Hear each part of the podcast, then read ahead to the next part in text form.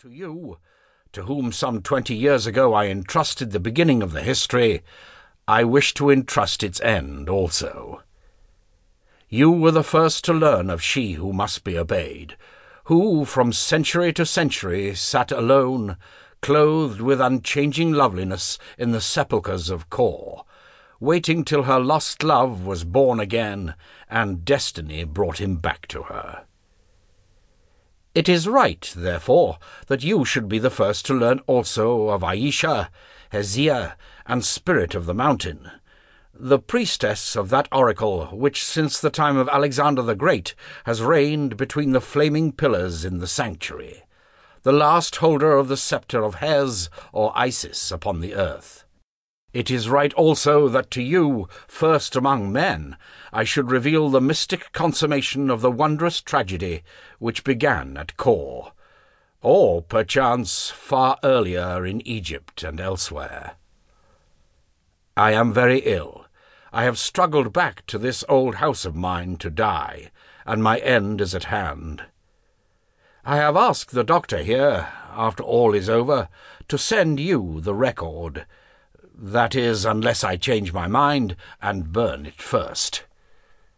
You will also receive, if you receive anything at all, a case containing several rough sketches, which may be of use to you, and a sistrum, the instrument that has been always used in the worship of the nature goddesses of the old Egyptians, Isis and Hathor, which, you will see, is as beautiful as it is ancient.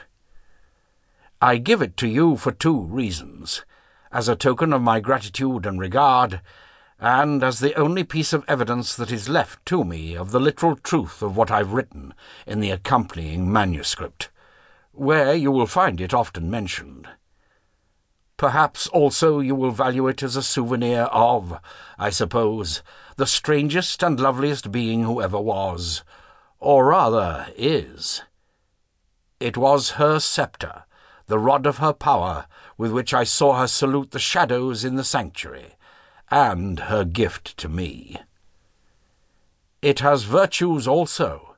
Some part of Ayesha might yet haunt the symbol to which even spirits bowed, but if you should discover them, beware how they are used. I have neither the strength nor the will to write more.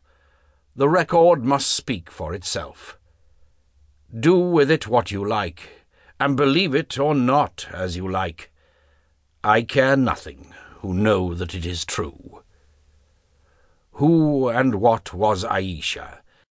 Nay, what is Ayesha? An incarnate essence? A materialized spirit of nature, the unforeseeing, the lovely, the cruel, and the immortal? Ensouled alone, redeemable only by humanity and its piteous sacrifice? Say you. I have done with speculations who depart to solve these mysteries. I wish you happiness and good fortune. Farewell to you and to all. L. Horace Holly.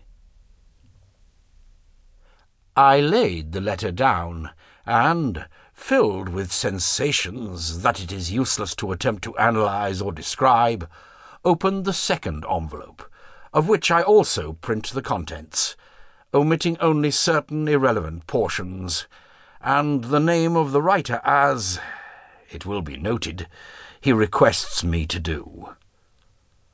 This epistle, that was dated from a remote place upon the shores of Cumberland, ran as follows.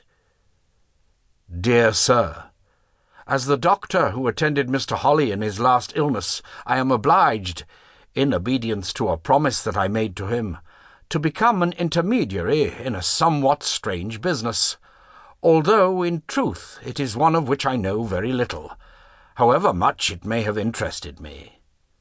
Still, I do so only on the strict understanding that no mention is to be made of my name in connection with the matter or of the locality in which I practice. About ten days ago I was called in to see Mr. Holly at an old house upon the cliff that for many years remained untenanted, except by the caretakers, which house was his property.